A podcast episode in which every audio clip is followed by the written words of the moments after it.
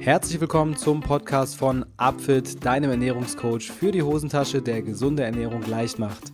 100% individuelle Ernährungspläne für dein persönliches Ziel per Smartphone-App. Tausende haben bereits ihre Erfolgsgeschichte mit Upfit geschrieben, auch Topathleten und Ernährungsberater vertrauen auf unser Know-how. Warum das so ist? Schau es dir am besten selbst an unter www.upfit.de. Wenn ihr, liebe Hörer, ein persönliches Ziel habt, das ihr gerne erreichen möchtet, sei es nun Abnehmen, Muskelaufbau oder auch eine gesunde Ernährung, dann versucht es doch mal mit einem Plan von Upfit. Mit dem Code SUPERLECKER bekommt ihr 10% auf euren Ernährungsplan im letzten Schritt des Warenkorbs. Und jetzt geht's los mit dem Podcast. Hallo und herzlich willkommen, liebe Upfit Podcast Freunde, zu unserer neuesten Folge, Folge Nummer 39.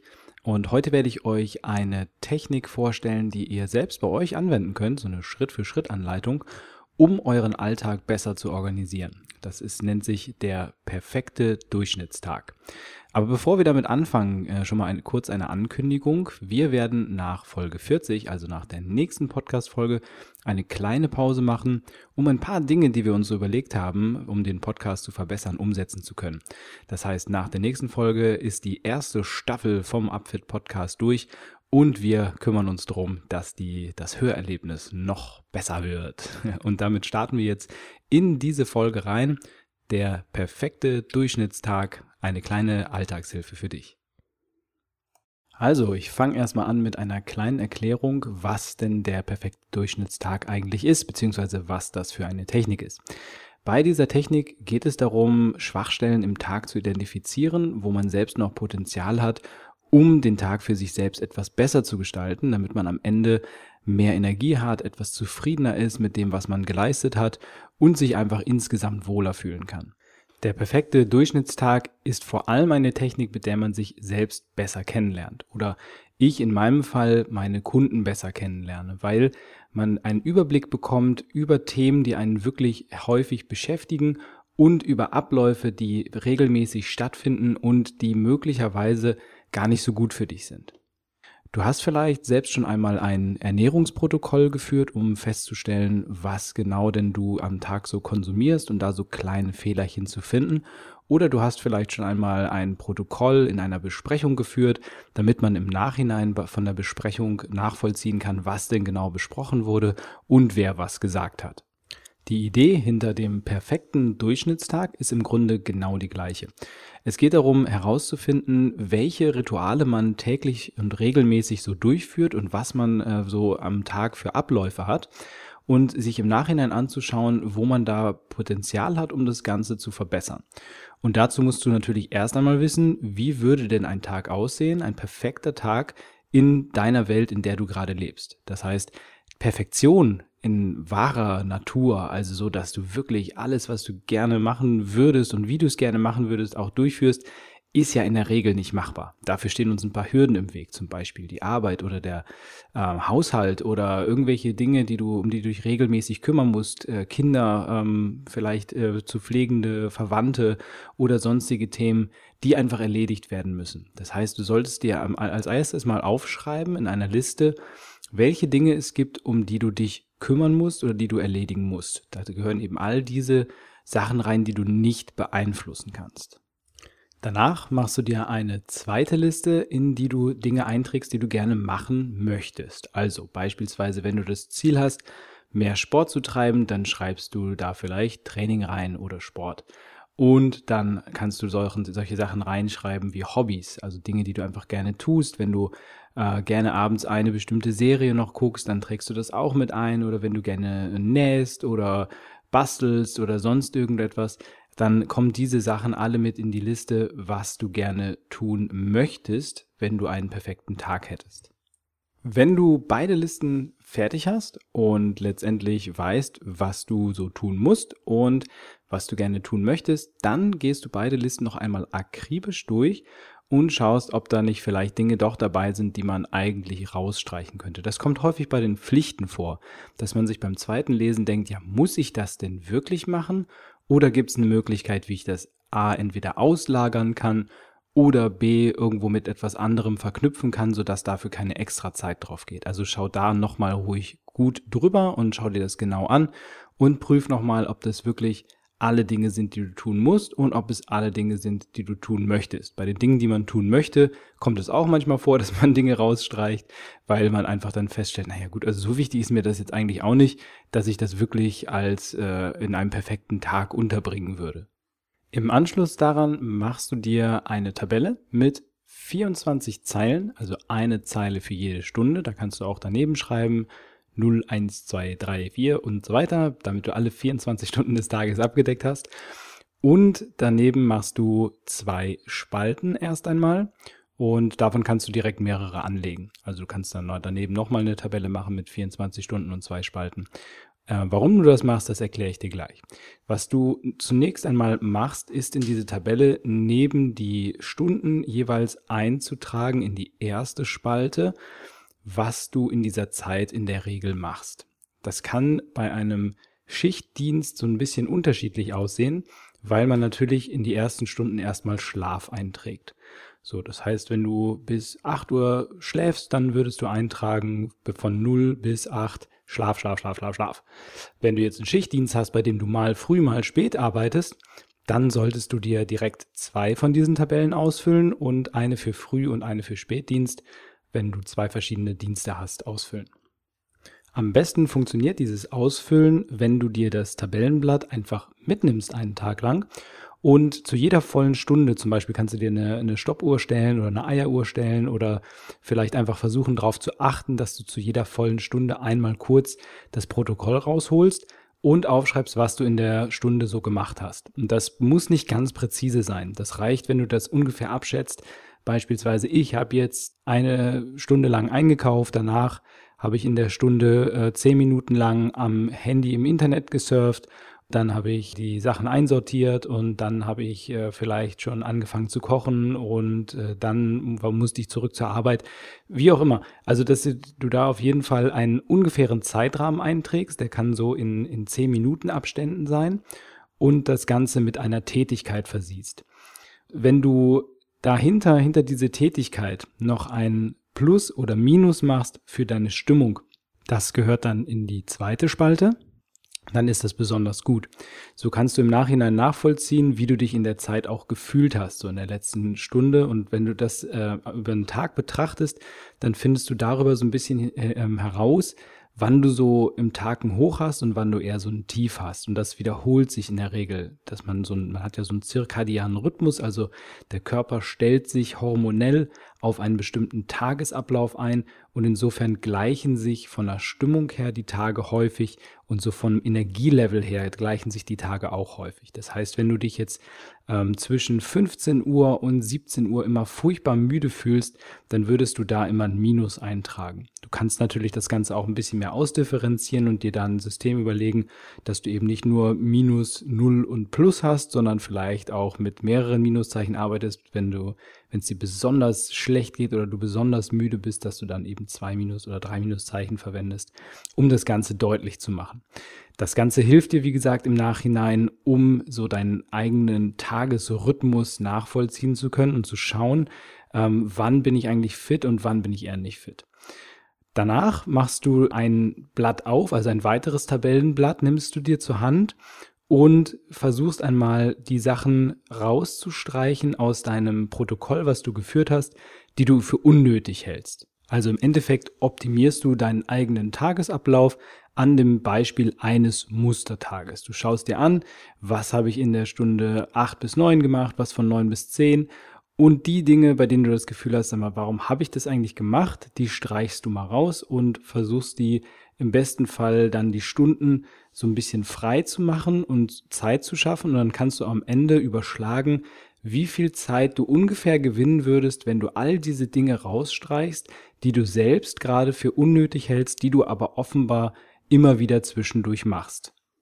Wenn du das dann letztlich erledigt hast, kannst du daraus eine Liste erstellen von Tätigkeiten, die dir unnötig erscheinen und bei denen du das Gefühl hast, dass du sie weglassen kannst und kannst dir Dinge greifen aus deiner Liste von Dingen, die du gerne machen würdest und die du jetzt nicht in deinem Alltagsablauf gefunden hast und kannst schauen, ob die Zeit, die du dir freigeschaufelt hast, dafür reicht, um eine dieser Sachen einzubauen in den Alltag. Und dann könntest du das sogar so ein bisschen planen, wie bei Tetris, dass du dann einfach die Zeiten anders zusammenschiebst und schaust, wie könnte ich das denn organisieren, dass ich genug Zeit habe für diese Tätigkeit, weil du hast dir jetzt beispielsweise anderthalb Stunden Luft geschaffen, wenn du bestimmte Tätigkeiten weglässt. Im Anschluss schaust du dir den Ablauf von den Plus- und Minuszeichen auf deinem Zettel an und kannst darüber zum Beispiel herausfinden, ob du vormittags oder nachmittags ein Tief hast, das über eine oder mehrere Stunden geht, wo du wirklich feststellst, da bist du völlig im Eimer und da bist du vielleicht auch total unproduktiv und kannst dir anschauen, okay, da schaffe ich total wenig in dieser Zeit, ne? das hast du ja eingetragen, was du gemacht hast und irgendwie fühle ich mich dabei auch total schlapp und schlaff. Das kannst du nutzen, um vielleicht festzustellen, ob es sinnvoll wäre, in dieser Zeit mal ein Powernap einzulegen.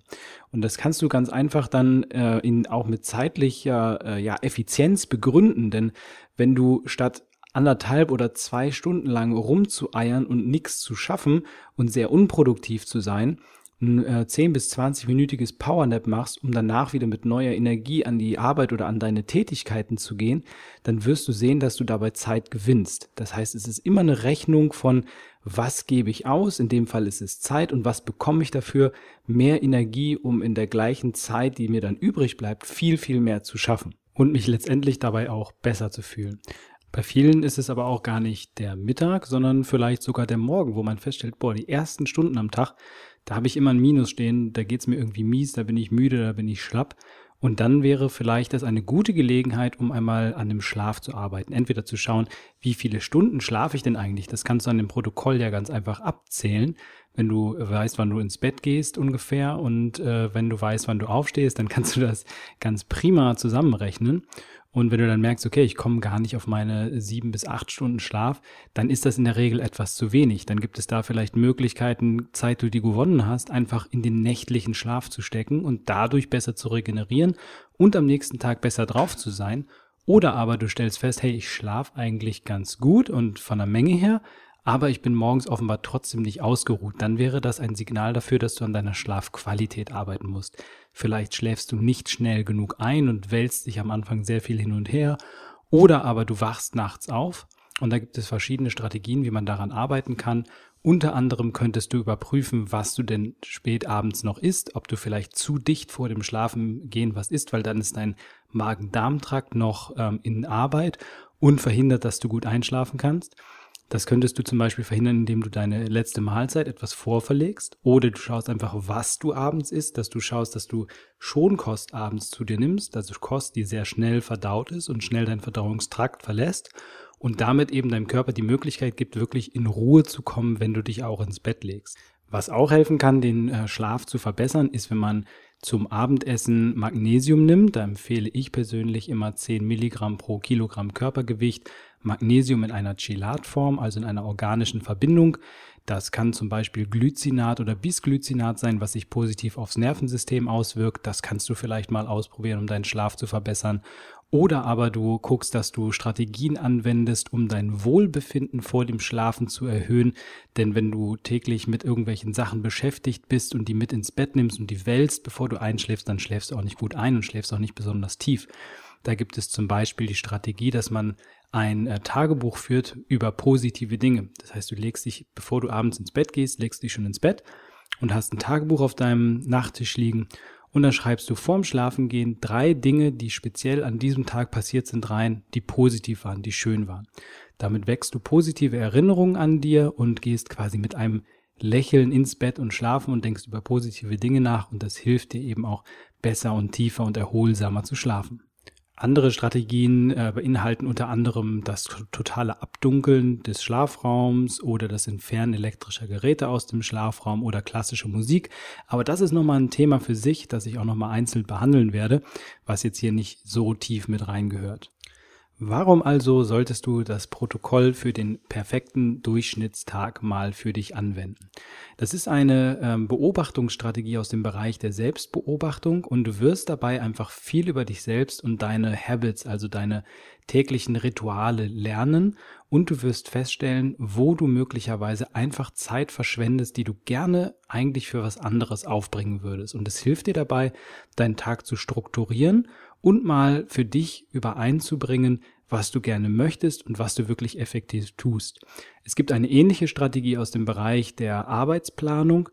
Da schreibt man am Abend, bevor man äh, auch ins Bett geht, die sechs wichtigsten Aufgaben des Folgetages auf. Und wenn man dann merkt, okay, ich habe zu viele Aufgaben, ich habe eigentlich noch zehn Aufgaben zu tun, dann streicht man einfach die weg, die am unwichtigsten sind. Und das hilft einem auch, den nächsten Tag direkt strukturiert anzugehen und wirklich auch die Dinge zu schaffen, die man schaffen möchte. Aber auch dann, wenn man mit diesen Dingen fertig ist, eben zu sagen, okay, ich habe mein Tagewerk getan und ich mache jetzt nicht noch eine Nachtschicht hinten dran.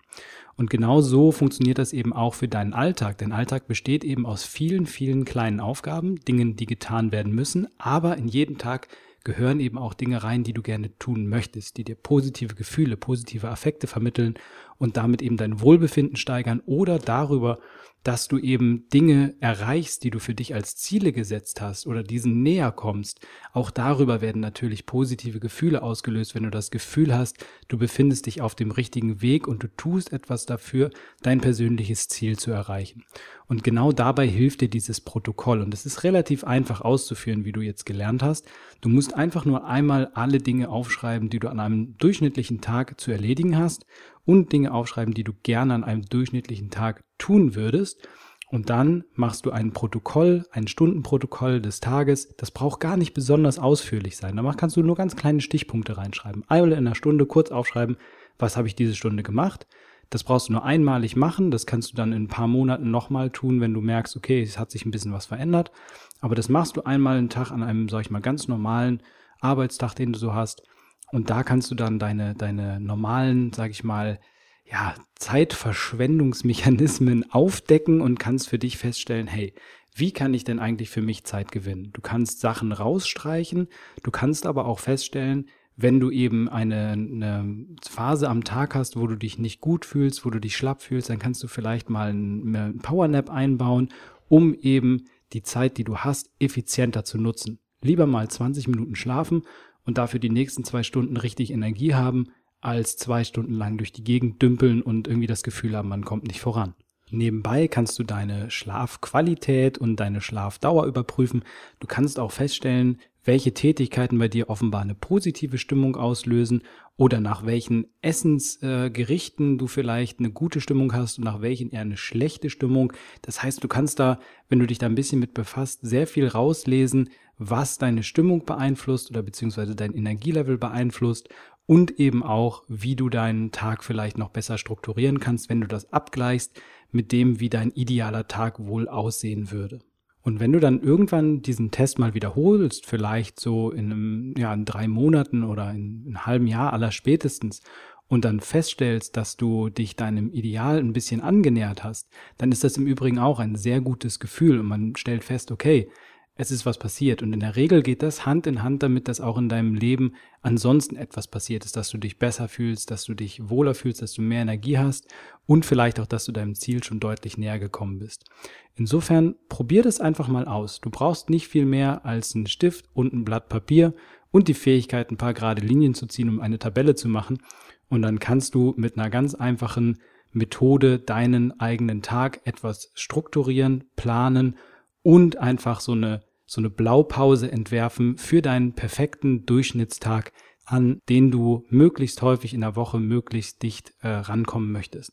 Wie bei vielen anderen äh, Selbstbeobachtungsstrategien auch, also wie bei beispielsweise einem Ernährungsprotokoll oder ähm, gewissen, gewissen Verhaltensprotokollen, ist es so, dass du mit der Zeit natürlich auch ein Gefühl dafür entwickelst, ob du jetzt einen guten Tag, einen mittleren oder einen schlechten Tag hattest und wo jetzt besonders die Fehler gelegen haben.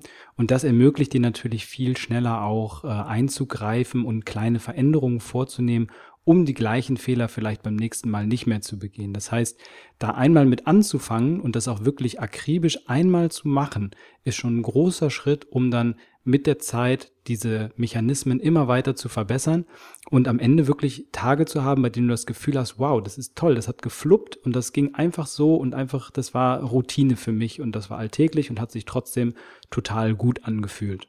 Im Endeffekt ist es also sowas wie eine Eliminationsdiät für den Kopf und für den eigenen Alltag.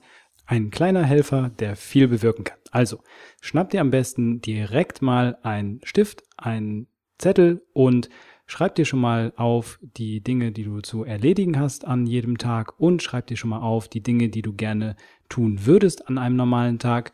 Und dann kannst du dir schon mal die Tabellen vorzeichnen und morgen früh nimmst du dir diesen Zettel und trägst als allererstes mal deine Schlafenszeit ein, bis wann du geschlafen hast. Und dann fängst du mal damit an, jede Stunde ganz kurz in Spiegelstrichen zu notieren, was du getan hast, wie lange ungefähr und wie du dich dabei gefühlt hast in die nächste Spalte. Das geht super schnell und am Ende des Tages hast du eine super Gelegenheit, um das Ganze zu evaluieren und mal kurz abzugleichen. Dafür brauchst du gar nicht viel Zeit. Das geht ratzfatz und dann hast du in der Regel schon etwas gefunden, wo du sagst, hör mal, da kann ich ansetzen und dann versuchst du das schon mal am nächsten Tag besser zu machen. Und wenn das funktioniert, dann kannst du eben den nächsten Schritt gehen. Kannst schon mal nochmal evaluieren, okay, was habe ich jetzt gemacht? War das besser? War das schlechter? Wo kann ich jetzt nochmal ansetzen. Natürlich sieht nicht jeder Tag gleich aus, das ist völlig klar. Das heißt, man kann mit einem Beispieltag nicht äh, jede Eventualität abdecken. Es geht ja auch gar nicht darum, dass man irgendwie spezielle Situationen, man hat einen Unfall oder man wird irgendwo hingerufen, wo man ganz dringend hin muss. Solche Dinge, die kannst du natürlich nicht ausschalten. Darum geht's ja auch gar nicht. Es geht darum, wenn ein durchschnittlicher Tag abläuft, wo man natürlich immer ein paar Ablenkungen hat, aber die gleichen sich in der Regel. Also da hat man mal das eine, mal das andere so, und an so einem Tag, wenn du da es schaffst, die Dinge, die dir Zeit rauben, ohne dass sie dir irgendwie was nutzen, wenn du versuchst, die so ein bisschen auszuschalten, in der Regel ist das sowas wie zu viel Zeit am Handy, zu viel Zeit am Smartphone, mit irgendwelchen äh, Dingen sich zu beschäftigen, die es gar nicht wert sind, irgendwelche unnötigen äh, Gespräche zu führen über Themen, die gar nicht diskutiert werden müssen. Solche Dinge, das sind alles Zeiträuber und das sind nicht nur Zeiträuber, sondern in der Regel sind es auch Stimmungsverschlechterer, weil wir fühlen uns danach meistens nicht gut. Vielleicht findest du ja auch heraus, dass du nach dem Mittagessen immer ein totales Tief hast und dann merkst du, okay, krass, wenn ich jetzt ein kleines Mittagsschläfchen mache, wird das viel besser. Oder wenn ich meine Ernährungsgewohnheiten ändere und mittags gesünder esse, dann habe ich dieses Tief nicht mehr und erreiche viel mehr. Das sind alles Punkte, die du aus einem ganz kleinen Protokoll ablesen kannst und wo du einen Schritt nach vorne machen kannst, der dir sehr, sehr, sehr viel helfen kann. Vor allem dich besser zu fühlen. Also insofern, greif dir den Stift, greif dir den Zettel und leg einfach mal los. Und ich freue mich darauf, von euch zu hören, wie das für euch funktioniert hat. Ihr könnt mir da gerne euer Feedback schicken an podcast.upfit.de oder ihr könnt es kommentieren in der Facebook-Gruppe, wenn ihr bei uns in der Upfit Facebook-Gruppe seid. Natürlich könnt ihr auch ähm, direkt einen Kommentar unter auf unserer Seite unter den Podcast schreiben. Da ist jegliches Feedback gerne gesehen. Falls ihr es noch nicht getan habt, abonniert auch gerne diesen Podcast. Und ich persönlich würde mich natürlich auch über eine positive Bewertung von euch freuen, wenn ihr äh, diesen Podcast gerne hört und mir mal ein Feedback da lassen wollt. Da freue ich mich auch drüber, ne? Positive Gefühle und so. In dem Sinne, ähm, ich freue mich auf den nächsten Podcast Nummer 40. Das wird der letzte von der ersten Staffel sein. Danach, wie angekündigt, eine kleine Pause. Das dauert aber gar nicht lange und dann erwarten euch ein paar neue Features in diesem Podcast. Äh, also da könnt ihr euch schon mal jetzt drauf freuen. Und ich freue mich auf euch, dass ihr wieder meine Zuhörer seid beim nächsten Podcast. Bis dahin, ciao, ciao.